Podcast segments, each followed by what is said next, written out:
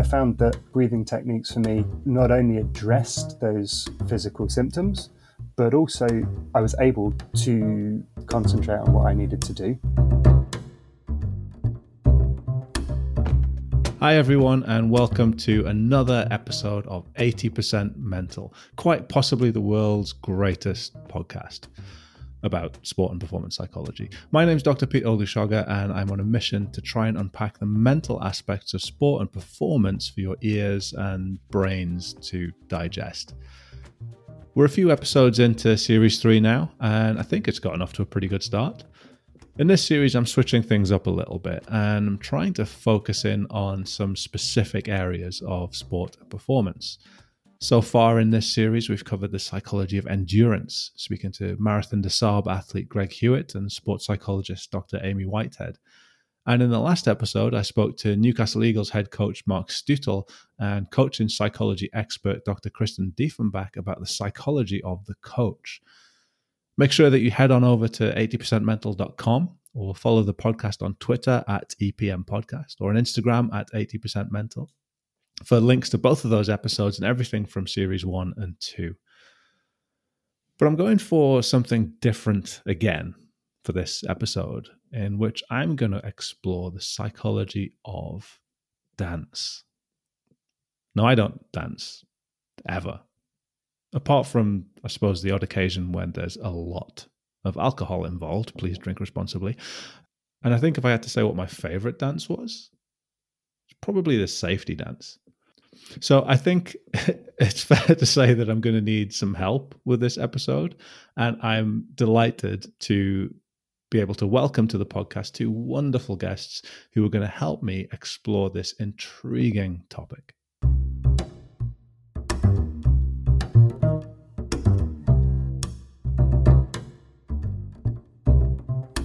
Well, first of all, it's my pleasure to introduce Kit Holder first soloist with the Birmingham Royal Ballet.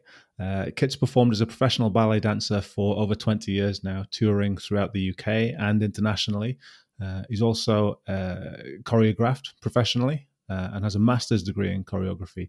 And in addition to his uh, his work in dance, he's now somewhat marvelously uh, in the final year of a psychology undergraduate degree. Um, Kit, first of all, welcome to 80% Mental. Hi, thanks for having me. Um, I'd love to know what inspired you to study psychology.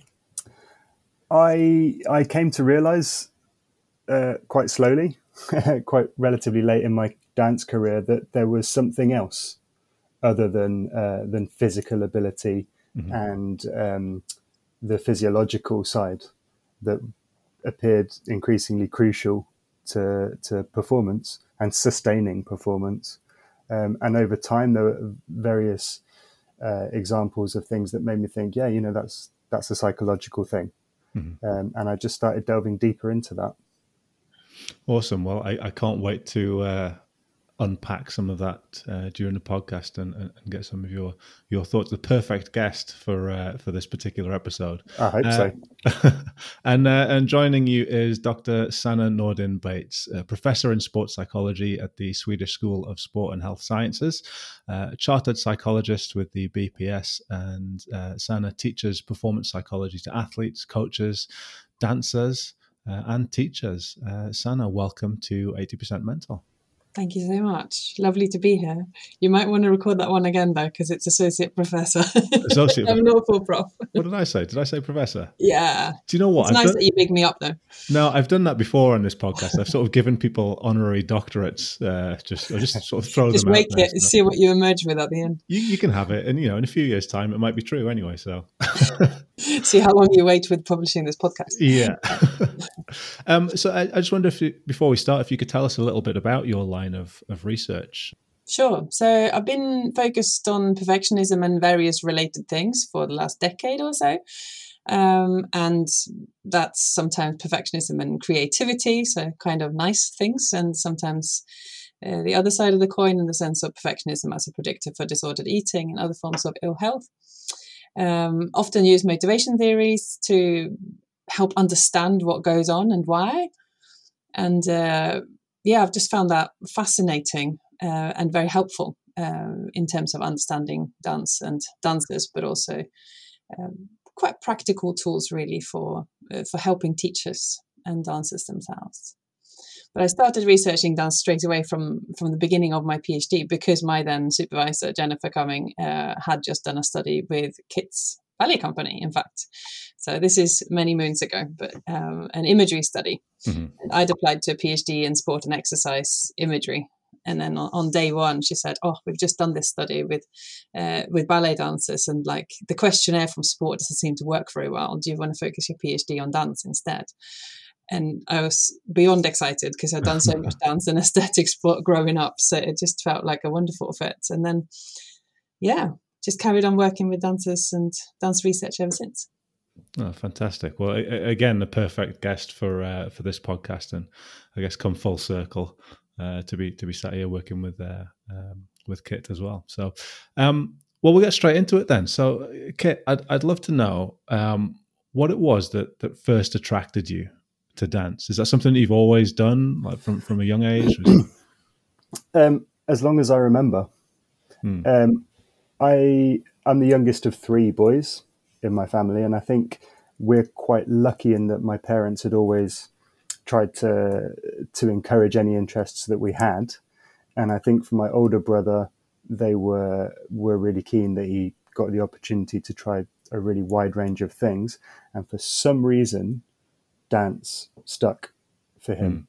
Mm. Uh, my parents aren't dancers, and certainly at that point, they didn't know anything about dance at all, particularly classical ballet. Um, but they they encouraged that. You know, they found the dance school. And we were also quite lucky living close to Birmingham that we had a really good quality ballet company that would tour to Birmingham, which at that point was Sadler's Wells Royal Ballet. Mm-hmm. So they would find ways to to get tickets for those shows and, and to go. And I think by the time it came to me, it was as much anything uh, just imitating and copying my older brothers, as much as it's easy childcare to take your kids to the same the same activities. Which isn't to say that I wasn't encouraged to to also look at other things. You know, I played a little bit of rugby, a little bit of football, and I had music lessons and all the kind of usual things. Um, but I think the influence of my brothers is really what stuck. Yeah, and I was going to say, was it always ballet for you then? I guess. Uh, yeah, absolutely. I mean, during during the course of my vocational training, you cover uh, certainly I went to the Royal Ballet School and, and we covered quite a wide range of different types of dance there, um, which I have to say has been really, really useful in my career. Uh, not all ballet schools necessarily cover those things, so we would do a lot of national dances. I did that. I loved Morris dancing. I thought that was the best thing, and and we did some clog dancing and tap and contemporary dance and Spanish dance and Irish and Scottish and you know a real wide yeah, range yeah. of of things. Um, so, but it was always, yeah, the predominant focus focus was very much ballet. Um, I wonder if you could tell me about the, the first time that you really performed, like the first time you kind of got up on stage. Uh, what was that? Uh, can you even remember that? Well, there's some evidence that I had one line in a church pantomime when I was very, very young, and I don't, I don't remember that at all.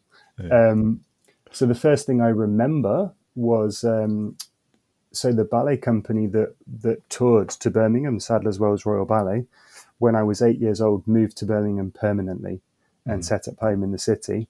And that first year, they did a brand new production of The Nutcracker at Christmas. And there are a number of children involved in the first act. Uh, and I was fortunate enough to be one of those kids. Mm. And I absolutely loved it it was great. You know, the the kind of opulence of this production, but we didn't have anything like that at home. You know, and um, and it was great being with other kids, and then seeing these adults. And I, I don't think I necessarily felt that I was any different from them. It was just the the skill level.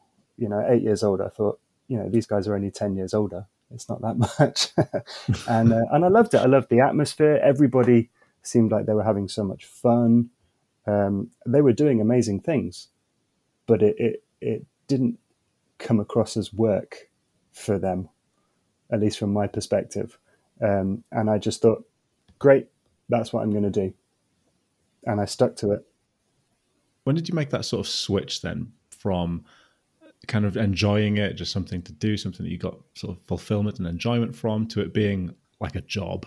Like this is what I'm actually going to do now for my career. Um, there's an overlap, I think. Uh, I think I, I, decided very early on, really genuinely at about eight years old, that this is what I wanted to do, and it's never really wavered from that. I was encouraged, um, you know, very sensibly by my parents to consider the fact that it, it's not really a, a, a, guaranteed career. You know, a lot mm. of really good dance graduates never really get jobs, and particularly not the one that they want. Um, so I, I, was made in no certain terms very aware of that, and uh, I, I did all the academic entrance exams for for the good local schools and so on. But mm. my mind was set, and that carried on. I was very very fortunate that I got the job that I wanted, um, and I'm still 22 years later grateful for that. But the the the enjoyment over uh, over it, a sense of it being a job, has carried on well into my career. And there's probably quite a number of years before I ever had the sense that, oh, well, this is just my job and I've just got to do it. I think hmm. there must have been a point where I was really lacking in motivation or something. And then it was, oh, well, you know, this is what I'm paid to do. And most of the time, I really love my job. So, okay, there's going to be times where I don't, but I've still got to do it. I'm still being paid to do it and there's a respect maybe for your colleagues that you've got to turn up and do it, and a respect for the audience that you've got to do it. But I would say now that um, it's probably, if we were to try and match it up, it's probably aligning with my the sort of physical decline that happens over those 20 years that the the instances where it's it's challenging and feels more like a, a struggle and a job um, have increased over that time. Yeah. I, I, sort of asked that question as if it's like completely impossible to enjoy your job. I didn't mean that. Of course, it's possible to enjoy what, what, what, your job is. Um, so nice to hear that you've kind of continued with that, even though it's become a. a I still do profession. Yeah. I still really, really enjoy it, but um, but I've had to embrace the challenges, the increasing challenges. Yeah.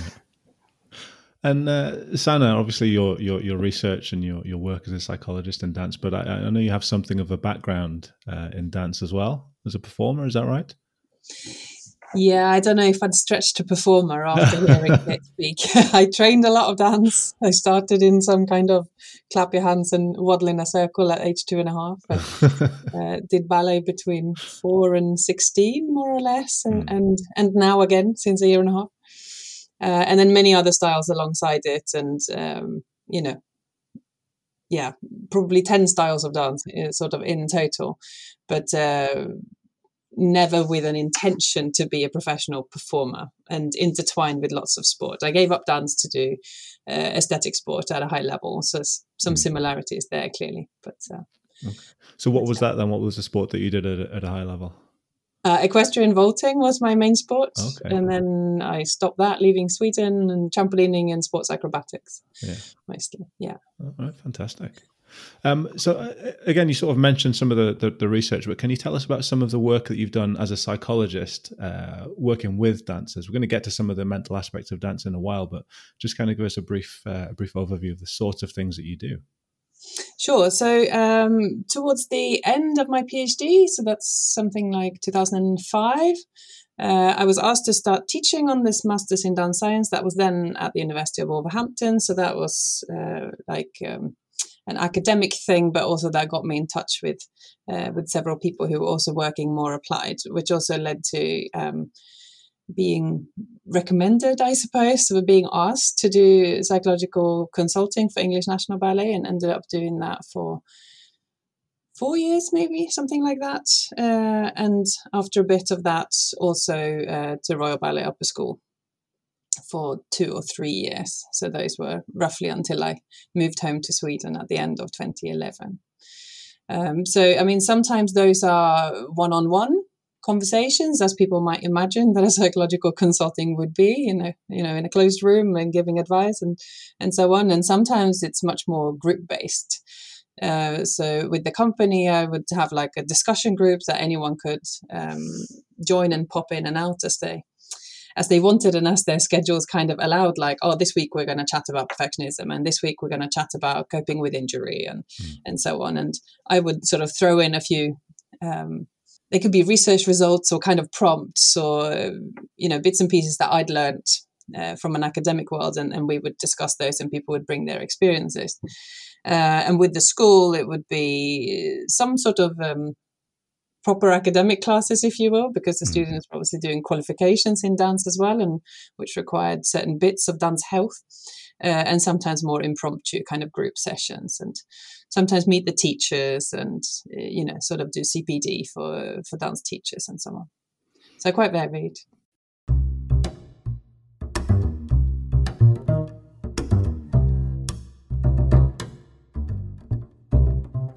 I'm here with Dr. Sanna Nordin Bates, Associate Professor, depending on when you're listening to this, uh, in sports psychology, uh, and Kit Holder, first soloist with the Royal Ballet Birmingham. And we're talking about the psychology of dance.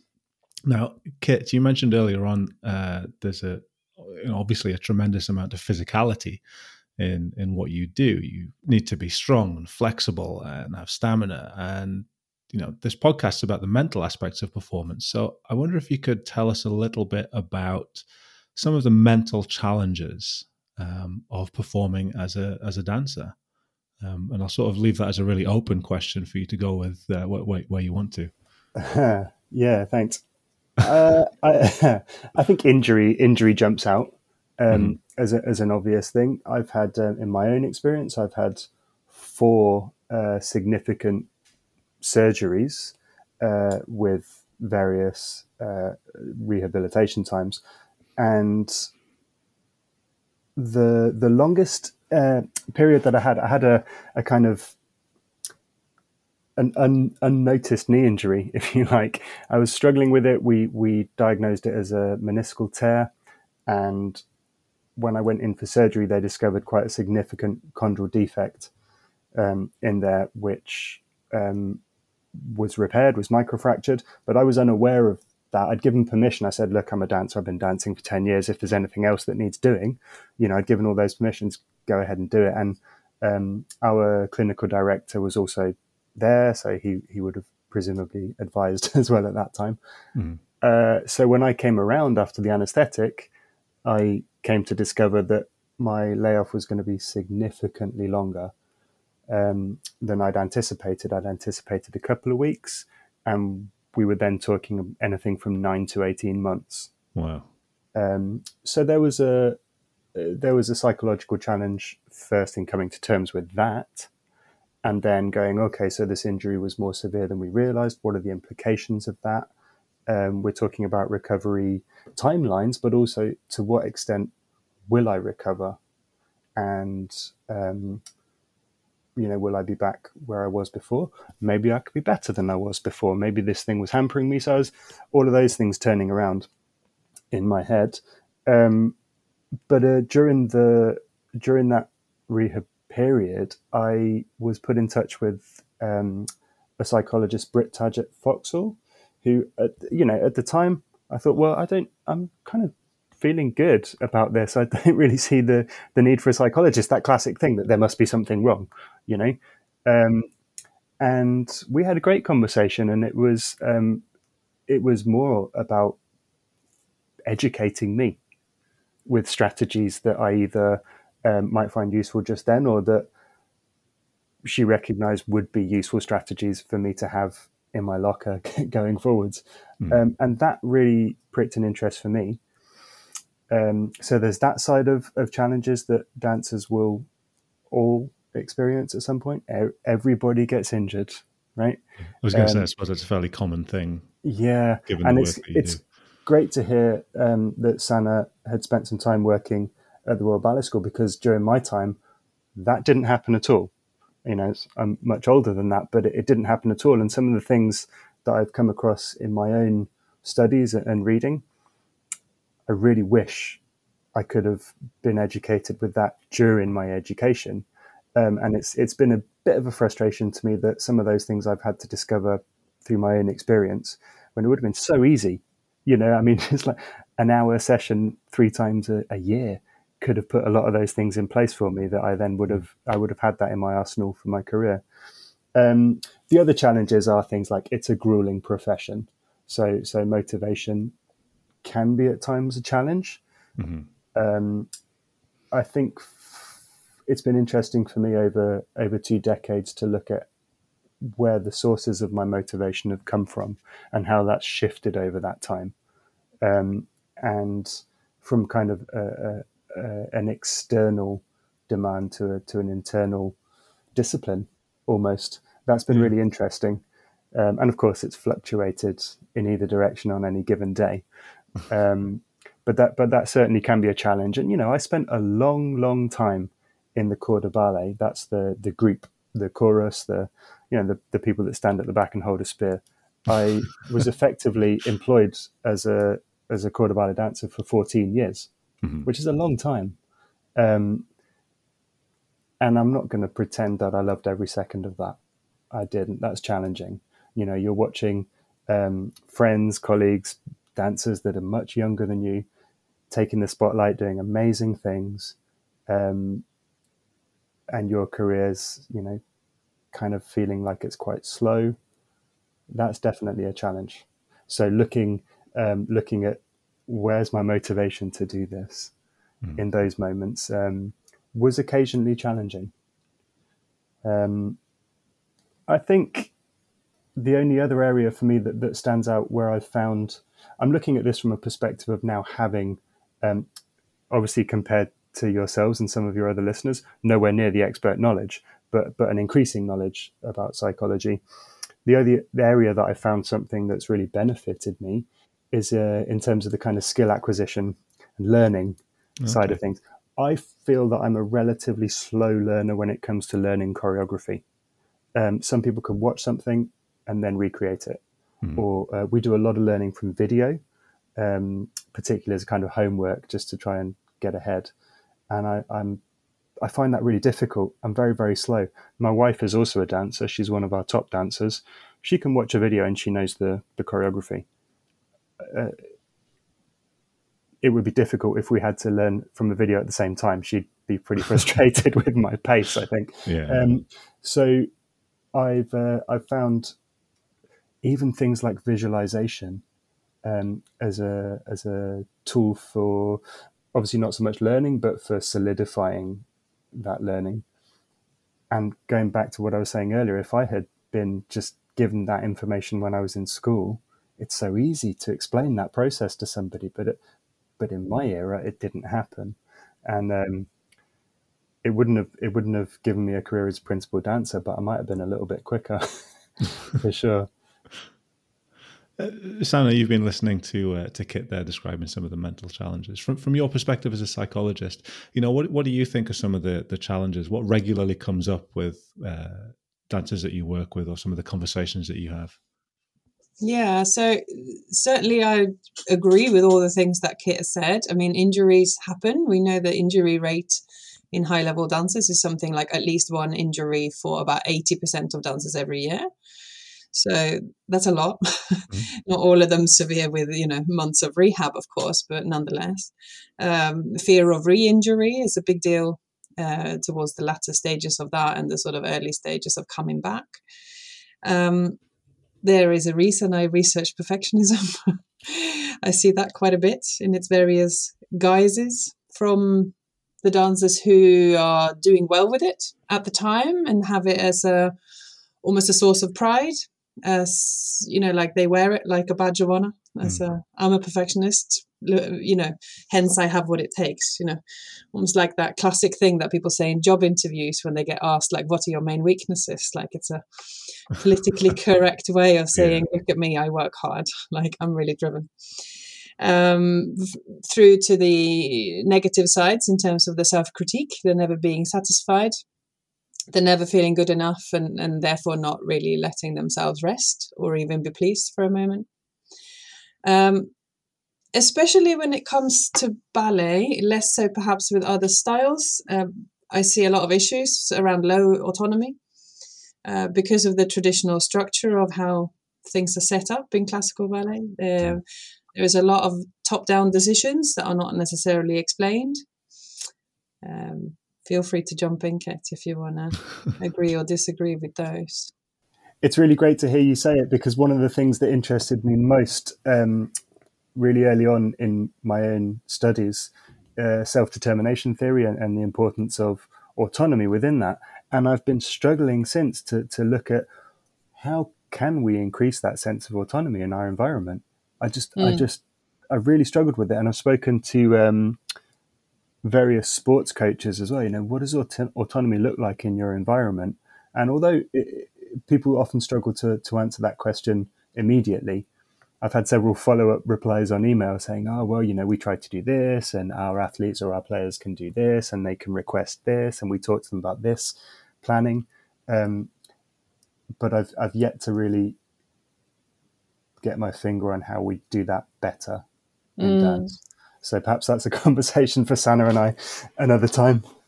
yeah, I mean, I mean, I can pick it up a little bit now in that sometimes it's autonomy in the moment, right? Like within the structure of an existing ballet class that perhaps can't be changed then and there. You know, it can be as simple as giving options for how they want to finish the phrase, right? Or just listening in with the dancers of going, you know, how are you feeling today? I know it was a really intense rehearsal yesterday. So should we focus on this or on that?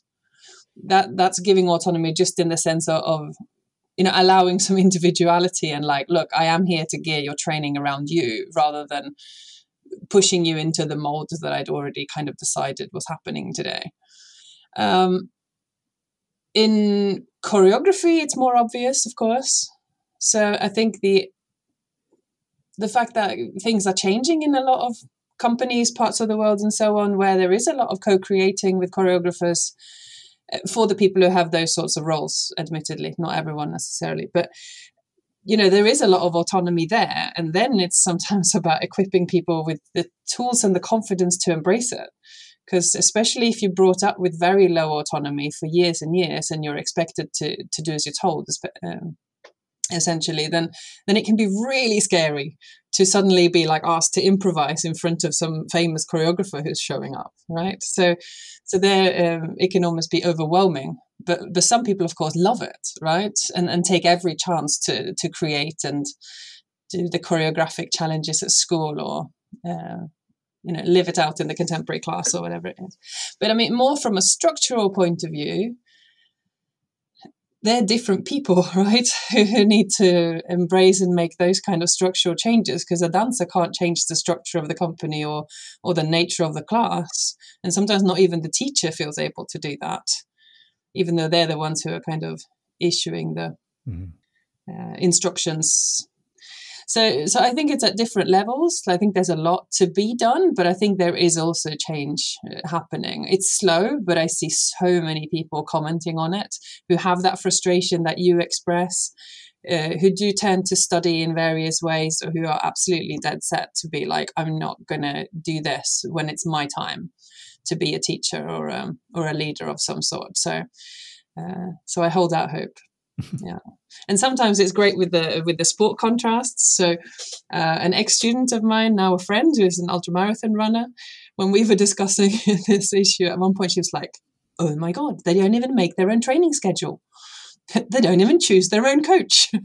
So sometimes just having those um, complete external views is really refreshing and kind of mm. yeah gives more of a zoomed out perspective on what might be possible or how things can also be done rather than stick to um, how it's always been. But that's a really long answer. No, we we like really long answers, detailed answers. Um, it, it's interesting because you know one of the classes that I teach um, in uh, on my course, uh, we explore different high performance environments one of the sports psychology classes. So we look at things like medicine, and we look at things like business, uh, emergency first responders, and so on and so forth, as well, obviously, as high performance sport. Um, there's there's kind of an image that we all have in our heads about ballet uh, and about kind of the strict training, this ruthless, sort of really harsh environment, and sort of perpetuated by the media and the films that we see about it. But uh, you know, listening to you speak, then I just wonder how much of that is actually accurate, because it seems like it is an environment to sort of fairly low autonomy. Um, yeah, how, how, much of that is kind of you know real? Um, I I don't want to speak with any real knowledge about training now because it's you know more than two decades since I was uh, in mm-hmm. training myself. Um, what I would say in, in, relation to portrayals in the media, uh, films like Billy Elliot, fantastic film. Um, I have to say, not too far from my experience mm-hmm. at all. I didn't feel when I saw that that that uh, it was exaggerated for dramatic effect necessarily. That yeah. that resonated as being quite accurate for me. Um, I I suspect that they did some very very good research on on my particular training environment. To be honest, um, I do think things have changed, uh, which is, of course, uh, progress. It's described only as progress. Mm-hmm. Um, I think we are we are probably some way behind other high performance training environments um, in, in, a lot of areas. Uh, I I do appreciate that there's progress in the psychological content of, of what dance students are educated with now, uh, but uh, clearly there's really some way to go, you know, um, and that that holistic approach is is broadening and encompassing more facets of, of or equipping students with more more skills and tools for the career that they're actually going to have. Mm. I think one of the one of the ways of looking at it perhaps is that in my generation we were trained as if we were going to be top star principal dancers. Um, that was very much the focus, and also in, in that era, very much geared towards being in a Royal Ballet Company, whether that's at Covent Garden in London or, or in Birmingham. Now I think they accept a lot more that, that in the Royal Ballet School, for example, their students may not even be ballet dancers necessarily. And that's also reflected in the fact that nobody in a ballet company now is only a ballet dancer. You know, the, the kind of styles that we're required to dance is much more varied, I think, across the ballet world than it necessarily was in the past. But also in the training environment, it's recognized that people might go off on a different route. Uh, and I think that's very healthy. Um, but beyond that as well, there's also, I think, a recognition that although the remit of the school is to train dancers, and I'm talking here generally about the, the various vocational schools, uh, although their remit is to train dancers, there's a recognition that actually employment rates aren't very high, and right. that the the students need to be prepared for that, and they need to also be ready for the world outside of dance or, or in different related disciplines. So uh, it's quite interesting because you know, Sanna, you said you work with dance teachers as well. So what's your take on that? This idea of preparing perhaps these dancers, these athletes for uh, a life that yeah. doesn't necessarily take them in that direction. Because again, we see that in sport, don't we? We see people fall out of sport at age sort of 16, 17, and because their identity is wrapped up in uh, their, you know, athleticism, their athletic identity, all of a sudden everything's gone. Is, is there a, more work in preparing dancers for that, as, as Kit's talking about? I think I mean, I want to say first that I meet a lot of fantastic people, including a lot of fantastic teachers who absolutely want the best uh, for the dancers that they meet and who course, yeah. read everything and go to CPD seminars and who are so engaged and such lovely people. Um, so that exists for sure. Uh, I think things have changed. I mean, along with society changing, albeit sort of slower. Um, but I will also say that sometimes, because I sort of work with these issues on a daily basis, I, I will sort of sometimes if we write things about, say, autonomy being thwarted or something, I go, oh, is this really true anymore? and then another scandal breaks in the media. Yeah. You know, I mean, we've had so many scandals, just like in sport, but specifically in the dance and the ballet world, just in the last year. You know, which are absolutely shocking and speak to all of the things that are you know that you mentioned at the start with regards to all kinds of abuse and really horrendous teaching methods so then I sort of have a reality check and go, yeah, it does still exist. So I think it's just that everything coexists, but I believe in a general um, rate of progress for the average. So. trend, right? Mm, yeah, I think so. I mean, there's certainly, uh, like what Kit was saying, in terms of a lot, uh, a lot of recognition that there are many ways that a career can go, and because um, even classical dancers need to do contemporary work, yeah, I mean, I don't think any uh, ballet school does not do contemporary classes, for example. So, so with regards to that, that certainly has has moved in, and several schools. I, I don't know about many, and several companies. Again, I don't know about many, but would have um, support like on the sides that's different to what it was uh, a number of years ago. I mean, originally, of course, there were no health staff at all, and then the first thing that anyone would get would be one physio. Uh, and now, I mean, maybe Kit, you can comment on the on the range of staff that a company like yours would have. Um, well, I, I, I think it's important as well to make a distinction. First of all, that we are a relatively large company, and we're very um, we're very well supported by the Arts Council. We're very grateful for that. Not as many companies, not so many companies have the kind of resources that we have. So there are challenges there. Um, and it's not unusual to find uh, a reasonable sized dance company that doesn't employ their own physiotherapist, for example. Now, they would at least uh, hopefully have uh, a regular professional that they can coordinate and get their dancers seen quite quickly, but it may not be a, a member of staff for them at Birmingham Royal Ballet, we have a dedicated facility um, where we employ three full time physiotherapists, we have a clinical director, a massage therapist, we have access to Pilates and strength and conditioning. Um, we don't employ a psychologist, um, but we would have access to, should that be, be deemed necessary. So, as a, a, a kind of gateway to other disciplines that we, we don't have in house, those things can be signposted there, which is very, very helpful. And the most um, brilliant practical aspect of that is that it's in the same building as our studio base. So if I have a break in the day, I can be in there doing some additional training, um, or, or you know having some massage or anything that I need.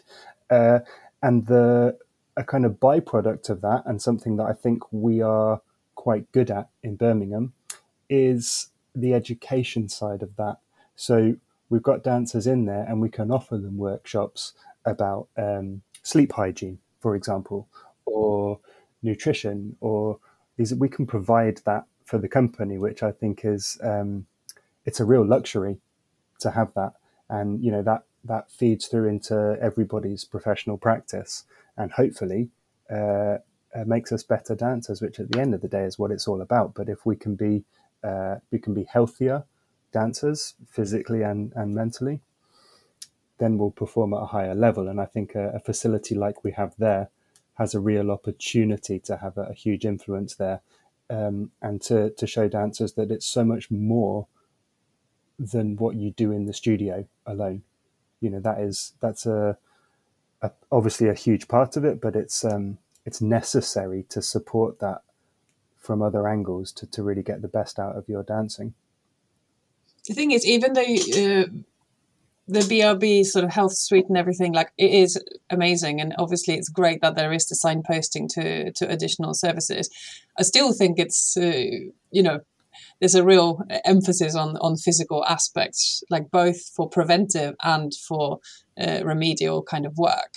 So I guess as soon as the psych aspects are out of the house, you know the, the, chances are that they're less seen it's less obvious it's less accessible and perhaps the educational side that you said you were missing in your training are less likely to exist as well for that same reason. So yeah this is sort of it's it's very cool but it's yeah. And it's interesting um i think because i i have an interest you know i'm a, a psychology student and many of my colleagues are aware of that that I do I am able to identify an interest and a, a, a, a need for that kind of support. And what happens, and I'm in no way being critical of um, of our healthcare team here, because it's you know it's it's not something that they're at fault for in any way. but I do have dancers coming to me to ask for psychological support, and I'm not able to offer that. I'm a student. I'm an undergrad student. Yeah. Um, but but I all I can do is reinforce. Yeah, I think you know if this is something that you feel might help you, go and find mm. someone. Talk talk to our clinical team, and get them to put you in touch with someone because clearly you feel there's a benefit from it, and certainly if you feel there's a benefit, you will benefit from that. You know, and then uh, perhaps I don't know how you feel about that, Sanna, but perhaps uh, that's the beginning of a bit of a cultural shift, um, where if you can get the people that have identified their own interest or, or, or need for support, you're getting closer to the people who maybe haven't self-identified as as needing that support um, and normalizing it. And of course, there's still stigmas around that. That's that's ongoing education mm. needed. Um, but perhaps then you can get closer to the people that perhaps don't realize that they could benefit.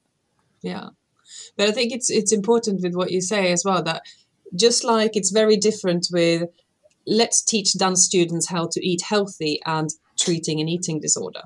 Those are very different tasks, jobs, and, and problems.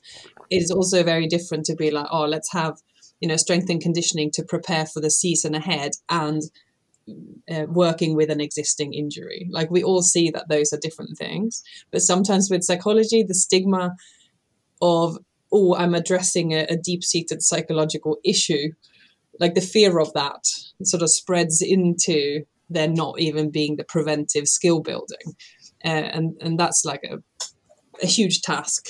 And I mean, great that you can uh, contribute uh, in that regard with regards to the answers that you give and the encouragement. Yeah. What it does is it, it continually inspires me to go, you know, this is an area that I really would like to get into because I can see it, you know, and I, and I think I'm I'm well placed to maybe understand the context that uh, that dancers might be experiencing, the, the, the dance specific sides of of any particular psychological need, um, and it, it it, does make me want to be able to provide some kind of support. So just going back to what we are saying about motivation, my motivation for studying psychology has never wavered. Because I, I, can I can see that um, there's a need for that.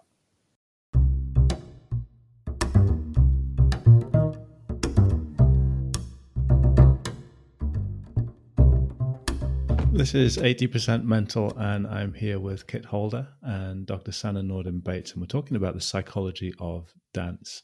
Uh, if you are enjoying the conversation, don't forget you can listen to uh, all of our other episodes uh, and subscribe at 80percentmental.com. You can follow us on Twitter at EPM Podcast or on Instagram at 80% Mental, all words. We'd love to hear your thoughts. Uh, are you a dancer? Uh, is psychology something that's important to you? What are some of your mental uh, skills that you that you fall back on? Um, I want to come back to something that you talked about earlier. Uh, I think both of you mentioned this as well. You talked about perfectionism uh, in, in in dance, and I wonder, you know, what's the line, or is there even a line between perfectionism and sort of spilling over into obsession? and how do you how do you walk that line? Um, Kit, I'll come to you first as the uh, as the dancer, and then and then Sanna, I'll, I'll, kind of get your perspective as the psychologist. What, uh, what, what, do we think about that? I was really hoping that you would go to Sanna on that one. Um, and also, I should just drop in that my wife did her her masters as a, a comparative study in elements of perfectionism between professional ballet dancers and elite gymnasts. Okay. So I feel very much the the um, novice in this in this topic. Um, I want to pick up on something Sanna said earlier that that people use they wear perfectionism as a badge of honor, um, mm-hmm. and there's no kind of acknowledgement to the the risks and the the potential uh, dangers of perfectionism there. Now, there's a difference, I think, between aspiring to perfection and realizing that perfection is not achievable.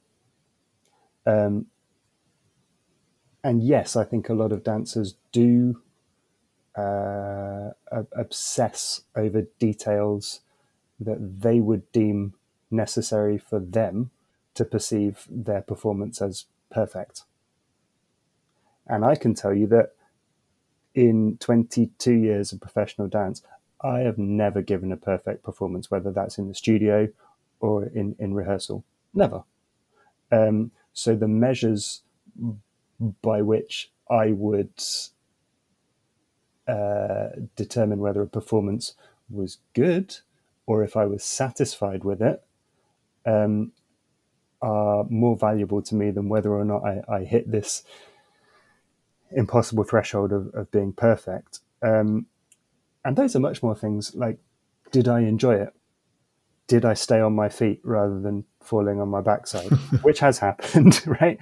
Um, and I, you know, perhaps the performances where I fell on my backside, in future when I've no longer got the opportunity to dance like that anymore, they might be my favorite shows. Yeah. Um, but but the the performances that I think are, are highlights and are my best performances, the ones where I felt I could say my performance was excellent, are very few, very very few. And this is at a point in my career where I've danced over 3,000 performances. Um, I'm at peace with that completely because I, I, I feel like I have given everything that I can to those performances. I have paid attention to details. I have worked hard. You know, in the later parts of my career, I've used the additional skills, the visualization, and so on that, that I could apply. Um, and I'm content that that I've done everything. I'm also comfortable with my limitations. There are, are dancers whose physical attributes enable them to do things that I would never have been able to do. Um, and I think part of it in dance is the aesthetic. People always want longer legs, um, differently shaped legs, more bendy feet, higher legs, a more bendy back, longer arms. Uh, the list is endless. And these are things that beyond you know a, a little bit of training and technique are unachievable. Mm. And there's simply no point. If, if anything, if I was going to give practical advice to a dancer, it would be okay, so your your hip rotation limits your turnout. How are we going to deal with that? It is what it is. And and within the the boundaries of correct technique in dance, how can we get away with that? Acknowledge the limitation. I know um, professional ballerinas, so you know, uh, extreme hip rotation turnout is desirable in dance. I know top top ballerinas who just don't have even average. And you have no idea because they're so smart in the way that they work that you're even as a um, even as a, an expert in dance, you don't spot that because you're so busy going, oh, wow, their, their movement quality is incredible and their line is still fantastic, but dancers will obsess over that detail. And yeah. Sanna, uh, I'm going to hand over to you with the question that, uh, with the prompt. Do dancers, in your experience, when it, you're looking at perfectionism, obsess over their limitations, their Completely. perceived limitations? Completely. I mean, to varying extents, obviously. And I would say huge generalization and, you know, based on the limits of my knowledge and exposure and so on, uh, more women than men, more girls than boys. And I mean, seeing from a general population in general, you know, unfortunately, girls uh, and women have lower self-esteem, for example, than, than men and boys. So, uh, and with certain forms of mental illness, it's higher in uh, men, uh, women and girls than in men and boys. So, so it might be related to that. Um, you know, more underlying kind of vulnerabilities. But I think for ballet, there is also much more competition among girls because there are more of them in training. So boys get away with more, right? They feel more valued sometimes because they might be the only one or one of only a handful in their class. So like they get the solos or uh, they get things kind of shaped a bit more after them because you do need a prince, right? We might have 16 princesses, but we only have one prince. So let's look after him. So I think that contributes as well because of that kind of increased competition and the demands then sort of become higher. But intriguingly, I don't know anyone who would go to a ballet performance and go, wow, the women are so much better than the men. Right? no one would go, oh, ballet would be better if the men were out there crap compared to the girls. Yeah. So we still see like amazing skills and amazing artistry, both from men and women. So, what was the point of all that competition and extra pressure? I don't think that it does us any good, really. Um, yeah, comparison really does, right? So, so yeah, that was sort of one angle of it. Um, in terms of your question, Pete, in terms of obsessing, yes, there is an overlap uh, even with OCD symptoms mm-hmm. occasionally when it goes sort of too far. Uh, to what extent that's personality and what the person is like, and therefore they were attracted to and stayed with ballet, and to what extent it's kind of reinforced and taught in the environment, I guess we'll never know, right? Probably a bit of both. Um, certainly, people who are uh, super laid back and, and sloppy often don't get recommended like oh you'd really suit ballet you should really go there so there is a certain amount of um, self-selection sometimes but also yeah. like what parents put their kids into because they think it suits them mm. so so with that would speak to a personality aspect perhaps but um in an environment that reinforces never being pleased or that it could always be better or that you must polish and you must do this thing 32 times in a row i think it's reinforced as well uh, sometimes to people's detriment so i think the people who are somewhat perfectionistic or just want to strive for excellence actually in quite a healthy way uh, they can manage to do it well if they can get that kind of zoomed out view not get too enmeshed in everything so, like, the critique is not of me as a person, it's actually just how I did that turn. Can I be fine with, like, oh, he just said that? Okay, I'll just work on my turns rather than really swallow it in and feel inadequate. That makes a huge difference. Yeah. Um, to whether the person's even able to like go home and have a nice evening off um, and be able to kind of sleep properly and you know come back with more energy tomorrow so yeah, and it's tough, yeah. isn't it? Because we have that sort of innate negativity bias anyway, don't we? So in an environment where you're essentially constantly being critiqued, hmm. that's going to hit hard, I suppose. Yeah, completely. And especially if then there's some sort of ideal that that is what it takes. Hmm. And and I think it probably is what it takes to, to work hard and to want to work hard. But I don't think that being dissatisfied is a great driving force, really like i mean ideally you, would be pleased with the show and then be like oh but i'd still like to make it a bit better or i wonder how i could add this extra aspect. How far could i go? So that it's actually like an intrinsic motivation and a curiosity that kind of drives the next day rather than at least i'm not as bad as yesterday or something. Yeah. A, a thoughtful criticism rather than just a criticism right?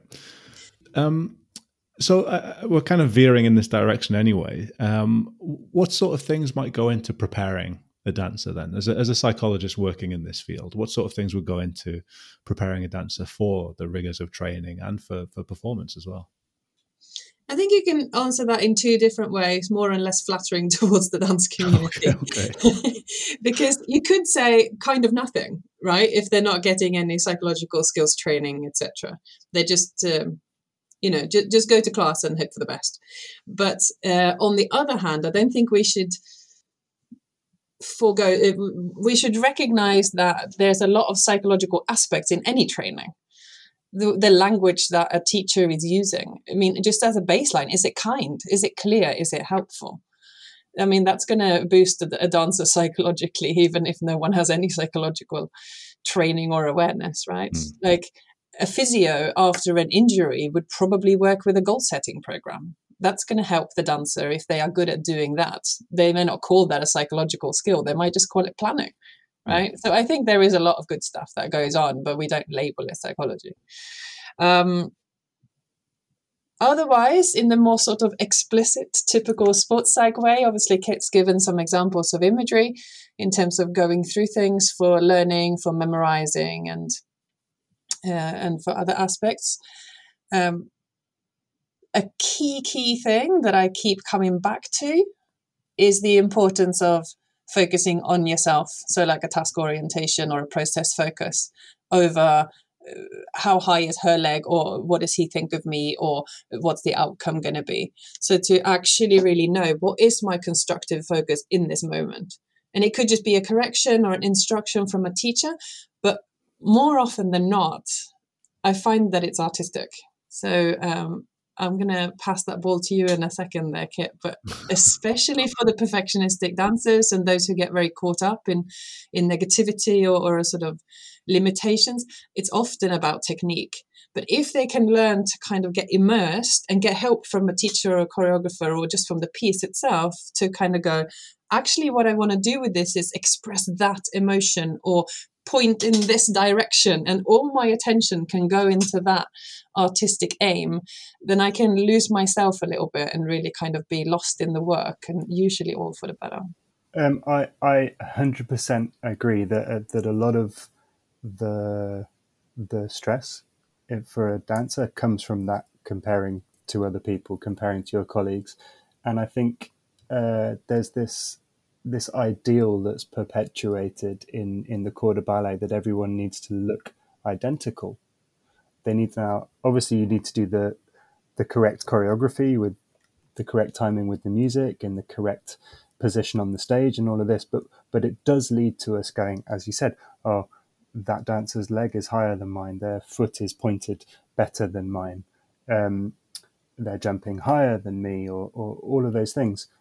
Uh, and it's hard, I think, to break away from that, but maintain the skill of of being perfectly in sync as a group of dancers, mm-hmm. um, because it's built into it that you have, we, you know, we stand in front of a mirror, usually on at least two sides of the studio, all day, um, and we use that to compare and to to judge ourselves all day, and that's in conjunction with having somebody sat at the front of the studio telling you what you're not doing right or what you're not doing well enough.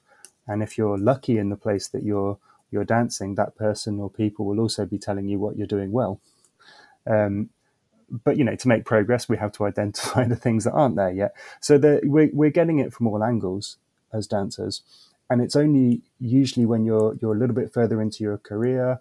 Um, and you're progressing through those ranks, maybe, and you're being given the opportunity to dance solo roles where you have the opportunity to maybe make those small adjustments, uh, you know, hopefully maintaining choreographic integrity, but where you can make those small adjustments just to accom- um, accom- accommodate your uh, abilities or, or, the areas where you're perhaps less capable in certain things.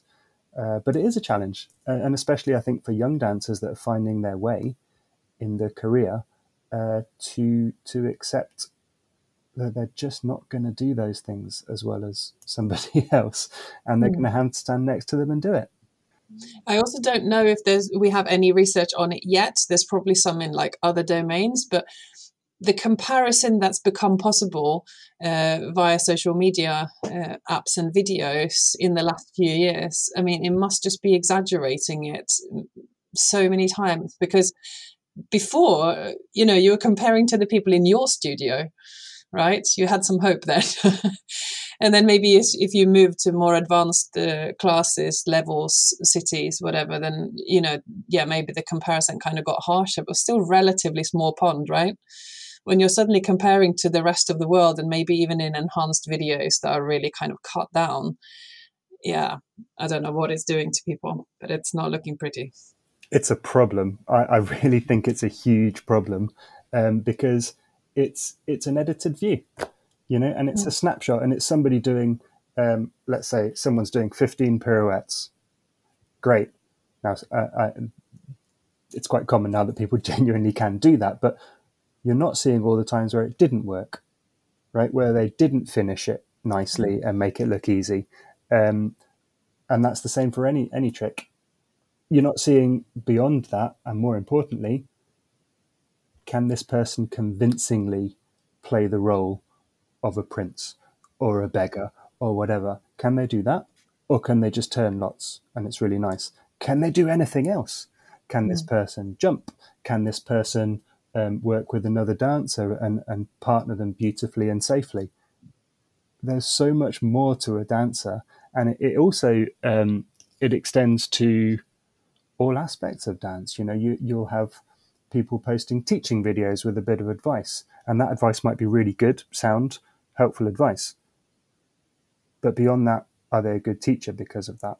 You know, can they actually sustain a class uh, and uh, train their students proficiently and healthily? Who knows? But but people are building reputations and um, and are attracting employment opportunities based on a profile that's built through social media. Mm. And uh, and the risk, of course, is that they can't back it up. And I, I find that problematic. And the, the flip side of that is that the, the, the kind of business savvy people in the dance know that these people have thousands or even millions of followers. And if you can get them on your stage, you're going to attract an audience.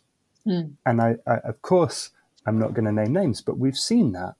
We've seen that in the dance world where somebody will do a guest performance because they've got, you know, however many followers on Instagram. And uh, it's not as good as you might have been led to believe necessarily. Mm. But they sold a, a, a load of tickets, so who knows?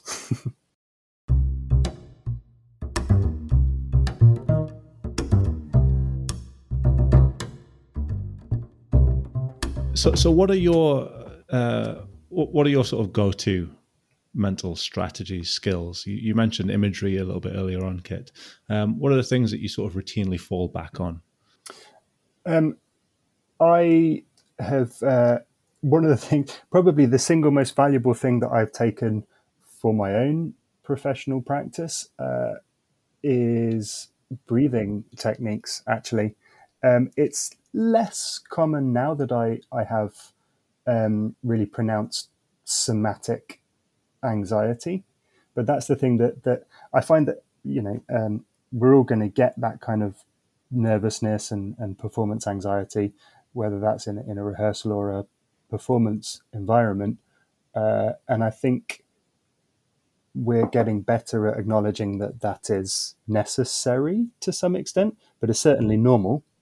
Um, and it was one of the things that interested me actually about getting into studying psychology in the first place was just observing how different dancers appeared to be managing that before a performance. You know, some people would kind of shut themselves off and they'd have that face that just kind of says, Don't talk to me, getting in the zone. Um, and they'll be on stage, you know, in a corner going through their choreography and or warming up with their headphones on, whereas other people would be laughing and, and joking around the stage, and maybe that was their way of sort of um, distracting from mm. it. But I thought, you know, I recognise that there's lots of different ways, and I had tried lots of different ways. If I was laughing and joking around on the stage for a role that, that was important and, and pressure, high pressure enough for me to feel that anxiety, I didn't feel that that helped me. I've also tried, um, you know, having a playlist of music to pump me up, and that didn't work. That made things worse for me, actually, um, because it just added to this sense of occasion and this sense, oh, you know, this is something big. Um, but I found that the breathing techniques for me not only addressed those physical symptoms, but also acknowledged uh, that this was a big deal for me in a help way, in a in a helpful way that I felt that was a constructive thing, um, and I was enabled I was able to focus, you know, to, to really get my brain in gear and to concentrate on what I needed to do um, I felt that it was physically facilitative to use those breathing strategies, um, as well as you know helping to to address the the kind of butterfly stomach and heart rate and so on. Um, that's that's just been huge for me, and it's one of my frustrations that I could have had that much earlier on in my career, you know. And actually, um, in fairness, I should name check and acknowledge my mum here, who very early on uh, if I was doing a dance exam or something, um, as long as I can remember, would I don't know whether I would say, oh, I'm nervous, I'm terrified, I don't want to do it, or whatever. Um, she would identify that. And she has always said to me, three deep breaths and a quick pray. So that's actually been there from the beginning. But I think that I, I never really uh, brought that across into professional life. You know, I think that was that was more like a a home life thing. and you know, I should have listened to my mum. That's kind of the the takeaway from that. She was right all along. Um, so, the, uh, amongst all the other the skills and tools, that's that's the one that I think I've I've really found useful and, and regretted not employing earlier. Yeah, shout out to the mums out there and the dads because I, I used to get pep talks before uh, doing exams or driving test or anything like that. I would always have a pep talk. Uh, it was kind of kind of tradition. So yeah, shout out to the parents out there. Um, okay, so this is 80% mental, and I'm here with Dr. Sanna Nordin Bates, Associate Professor of Sports Psychology, and Kit Holder, first soloist with the Royal Ballet Birmingham. And we've had uh, such a, a, an intriguing discussion around the psychology of dance, um, and I, I, hope you've enjoyed it. Um, I, I, have a couple of more questions before we before we wrap things up, though. Um, I, I'm really interested, Kit, in the creative elements of dance, and it might be that I amend this question slightly based on what we talked about a little bit earlier on with kind of the, the, the sort of low autonomy environment. But sport in a lot of ways is very much constrained by rules, really specific rules. I guess perhaps in, in some of the more aesthetic sports like diving, like gymnastics and such, maybe there's perhaps more creativity allowed, but it's still within a, a real sort of uh, constrained set of rules. And I wonder, you know, does does dance allow more creative expression? And I guess it's it's more it's more than just what's the motivation. It's what is it that you're express, expressing? What is it that you're expressing? What does that expression really allow in dance? That's kind of a real sort of deep, complicated question. I don't know how you want to how you want to take that. Um, so I'm I'm quite fortunate that during my career I've been on on both sides of creations where I, I've worked with choreographers and trying to um, get to what it is that they're driving at and what they want to to happen on the stage, what they want to express and convey. Um, and I've created my own work. Um, so I'm quite lucky that I can speak from both sides of that a little bit. Mm. one of the things that I found very, very interesting is when you're working in narrative work and you're telling a particular story. So, for example, um, about 12 years ago or so, we created um, a new production of Cinderella. Now everybody knows the story of Cinderella, um, and the choreographer was Sir David Bintley, who's renowned for being fantastic at creating narrative work, particularly. Um, so that was a question of getting inside his vision of how um, how is this prince going to behave? How are um, the ugly sisters going to be? What actually are their characters? Are they comedic? Are they really outright nasty? Um, uh, I think initially my role in that was a frog. And I had a huge, you couldn't see my face at all. I had a huge, um, like beach ball sized frog head.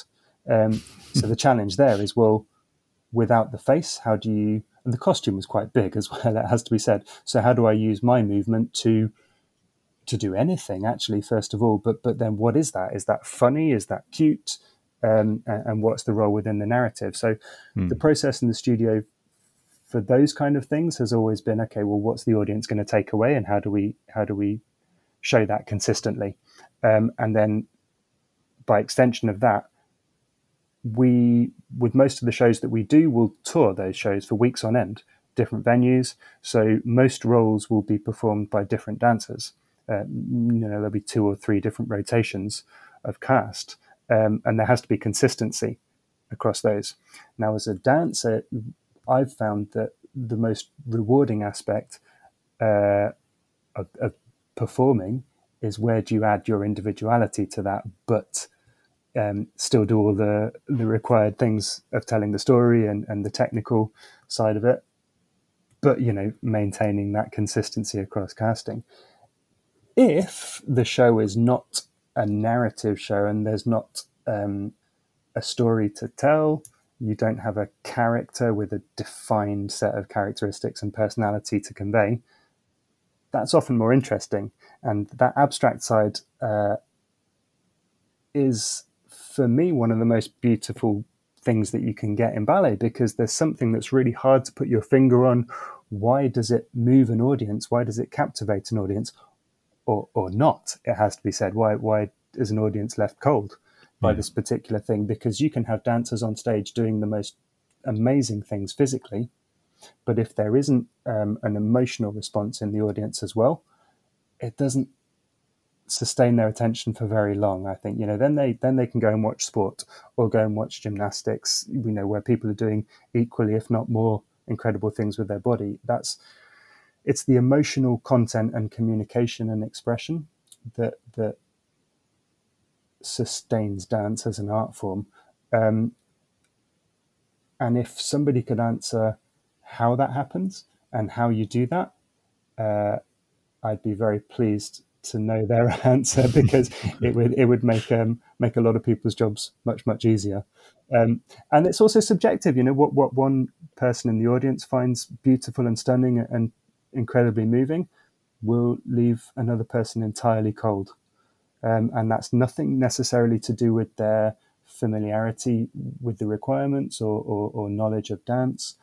Um, it's just human nature. It's just subjective. Um, so that for me, uh, I think is is the the goal. That's the endeavor that we all have is to to really emotionally connect with an audience, whether you're the person that's trying to to choreograph it or perform it. Sanna, uh, uh just come to you for a second.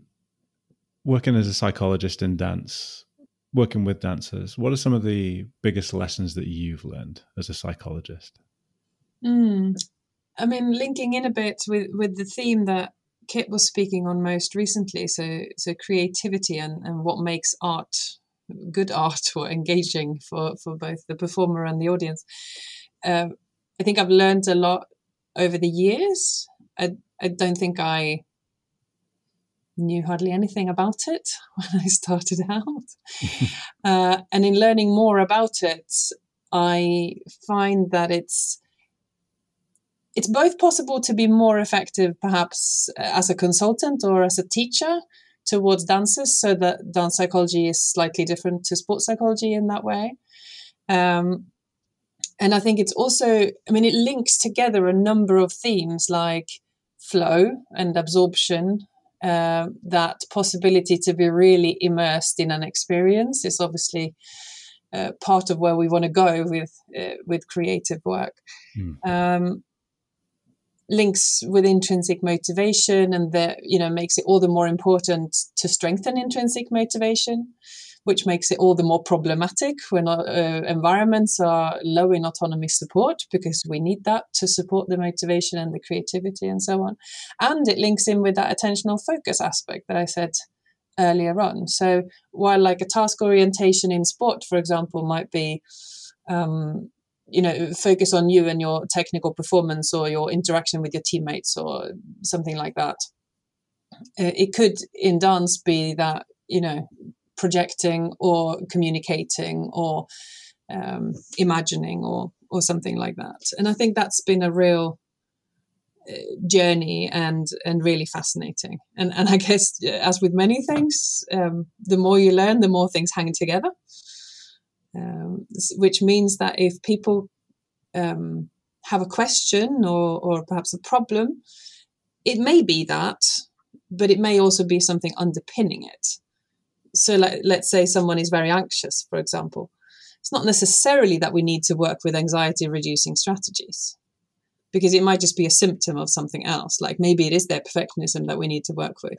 Maybe they actually just need to change environment because it's frankly not healthy for them and then th- there is no problem anymore or like there might be a cbt uh, slash mindfulness approach that again links in with what kit said about breathing techniques earlier on that only when i properly got into those literatures and, and practices did i see actually, we don't always need to reduce anxiety. I think certainly from my early sports psych um, learning, those books were often about okay, anxiety is a problem. Athletes don't really want it. How can we reduce it? By and mm. large, with a few yeah. exceptions like psyching up for uh, power sport, for example. But um, but now like i start even when i see 12 year old dancers to sort of talk about why do we have anxiety in the body and how it's a universal human thing and okay so the jury are they saber-toothed tigers or are they you know teetering on the top of mount everest? Why do we have the same experience? Uh, to, to really normalize it and make them see like this is going to happen. And to say do you know what? What do you feel when you're going on a really big roller coaster or when you're going into the haunted house or watching that scary movie. Or why do dancers put themselves onto uh, on stage or in dance assessments when they know they're going to be anxious well, because it's like, and it's an excitement reaction as well, right? It makes you feel more alive and on edge, and it's a little bit unknown, and and that's amazing. So they're part of the same thing. So there, I think learning more tools than perhaps traditional sports psych, so CBT, but also uh, mindfulness has been enormously helpful, mm. um, and and really nicely compatible with. Uh, dance practice and also with more somatic approaches that are um, common in dance, not least contemporary dance, with regards to mindfulness, uh, being in the moment, and, and breathing, and so on. No, I'm not sure that answered your question. No, absolutely. Uh, well, it, it, it answered that question. Um, it's a long meander. No, if we, um, for anybody who's listening who's interested in that sort of thing, uh, I did an episode back in series one with uh, Dr. Josephine Perry and Joe Davies about anxiety and about exactly some of the things you were talking about about how it's perhaps not necessarily a case of having to reduce or get rid of or, run away from anxiety. Can we just embrace it? as kind of part of the of the journey in exactly the way that you just so so eloquently described. Um, Kit, I want to come to you for the final question, um, and I, I've I'm trying to ask this of all of the, the performer guests on this series. And uh, uh if you reflect back on your your career, you know, said in the introduction you had a, a 20 plus year career uh, as a professional dancer. What would you say you've learned about yourself over the years? Can I? How do I keep that clean for radio? Um, I, I, well, I mean, there's there's no watershed here. You can say what you want. Um, I um, I think this is probably going to pull together lots of things that that we've spoken about. I can um, I can obsess about whatever it is that I am working on at that particular time, whether that's um, a particular role or if I'm choreographing a piece or if it's something something that's not work. I play with the band, for example, so I obsess about that quite a lot as well.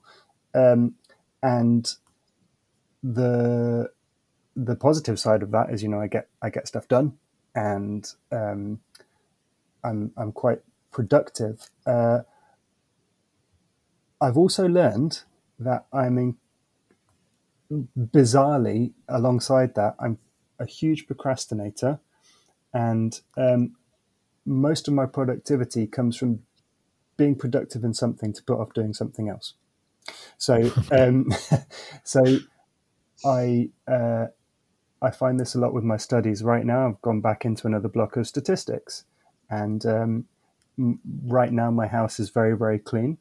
I'm um, very on top of um, of the bass parts that I have to play with the band. Um, uh, I, have even done some Christmas shopping, you know, but um, but I'm somewhat somewhat behind on my statistics. Um, for, for, the for the listeners, uh, we're recording this in very early September, just for context. um, so, I've learned about myself that I, I, I will get stuff done, but I could perhaps prioritize the things that that that need to be done a little better. Um, however, I, what I would say is that I I do get them done.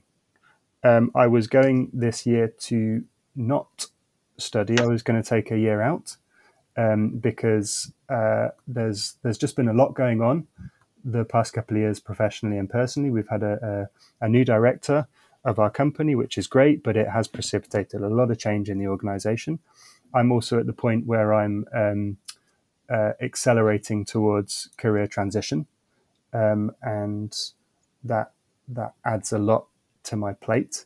It's not enough for me to just turn up at work and and do my job anymore. There's a lot of supplementary stuff, not least this degree that I'm working on. So the the need for me to prioritize has um, really come a lot more to the forefront in a way that I've never had to before. So I'm learning that. I'm also learning. Um, this is turning into a little bit of therapy for me. I apologize for that. um, I'm also I'm also learning that um, in dance terms, I'm I'm kind of old. I turned forty this year, um, and I think it's it's really important to learn this perhaps a little bit earlier in your career than that. That uh, as a physical performer, what you do after is going to be a longer, uh, hopefully a job or, or employment, but it's going to be a longer part of your life. So I've been a dancer for 22 years. My next career assuming I'm going to retire well past 65, as seems to be the pattern, um, is going to be a much bigger part of my life. Mm. And it's really interesting um, when you're looking at, at, transition like that, that most, and I think this is common across, um, across most uh, physical performance disciplines, that you will have trained really intensely for kind of 10 years or so before you, you get into that. Maybe some things, gymnastics maybe is slightly earlier and, and other sports maybe you you peak slightly later, but um, you've trained for ten years for probably a fifteen to twenty year career, and then you expect to go into another career afterwards, which is longer, um, and you perhaps haven't trained for that kind of similar period. Um, and I think it's something that we're constantly trying to to encourage dancers to do that post career planning um, I did my choreography masters, which was great, and it's really helped my career. Um, but uh, a lot of that, the the actual skills and so on, are less transferable. Having a master's is wonderful, and it, you know it's illustrative of, of capability and so on. Um, but I find that the the stuff that I'm getting at in psychology is much more transferable, um, and I've learned that that process of um, of learning and of self development professional development, self improvement, and, and is not going to end. it's not going to stop. I'm not going to get there and then, cool, that's what I'm going to do every day now. It's it's going to keep going. Um, is there anything I could talk for ages about what I've learned? is there anything specific you'd like me to an area? No, I was I wasn't after anything. I was just I was just curious. That's all. As to, as I've learned that I'm still learning, and I, right. I, I think I'm always going to and uh, and a lot of the stuff that I've learned, I'm later going to learn is wrong or has changed or needs to change. I think. Well, I think that's that's probably as good a place as any to uh, to wrap things up for today. Um, so I just want to really thank you both uh, tremendously for for the amount of time that you've given uh, given up to come on the podcast. Uh, I, I, really genuinely appreciate it. Um, uh, where can people find you if they want to reach out to you? So, uh, Sanna, where can people get a hold of you? Easiest on Twitter, so that's at Dance Psych Sanna. Okay, awesome. And I, I can't let you go without at least a little plug for your new book. Thank you. Yeah, so uh, Essentials of Dance Psychology came out on Human Kinetics uh, as an ebook uh, about a month ago and comes out in paper form at the end of October. Okay, so we'll uh, we'll put links to uh, to your details and, and to the uh, to the book in thank the episode you. description. But uh, thank you very much for for coming on eighty percent mental. Thank you so much. Lovely to be here. And Kit, same thing. Where can people get a hold of you if they want to reach out or find out more about you? Um, I am on Twitter. I'm not a prolific tweeter, um, but I'm there at Kit Holder. Um, and I, I hope to continue working with Birmingham Royal Ballet. Uh, so we have a website, brb.org.uk, where you can find out everything about the company and, and touring dates, performances, which shows we're doing. Okay, fantastic. Well, again, we'll put uh, those details in the episode description. And uh, once again, thank you so much for coming on the podcast. I really appreciate it. Thank you. Well, I hope you all enjoyed this episode and the conversation with Dr. Sanna Nordin Bates and Kit Holder on the psychology of dance We covered a huge range of topics from the environment that dancers find themselves in in training and in performance preparation. We talked about some of the mental challenges of dance, the threat of injury, recovery from injury, and re injury anxiety. We talked about perfectionism and finding perhaps other criteria for judging performance, treading that fine line between perfectionism and perhaps obsession. I really enjoyed that conversation, and I hope that you took something from it too. Don't forget you can leave a comment if you want to on the website 80percentmental.com, where you can listen to all the other episodes that are available and subscribe to the podcast if you want to. You can also follow the podcast on Twitter at EPM Podcast or on Instagram at 80% Metal. Metal? Mental. And don't forget to like, share, retweet, you know, all that good social media stuff. Thanks for listening, and I'll see you next time. Although I won't see you because it's a podcast.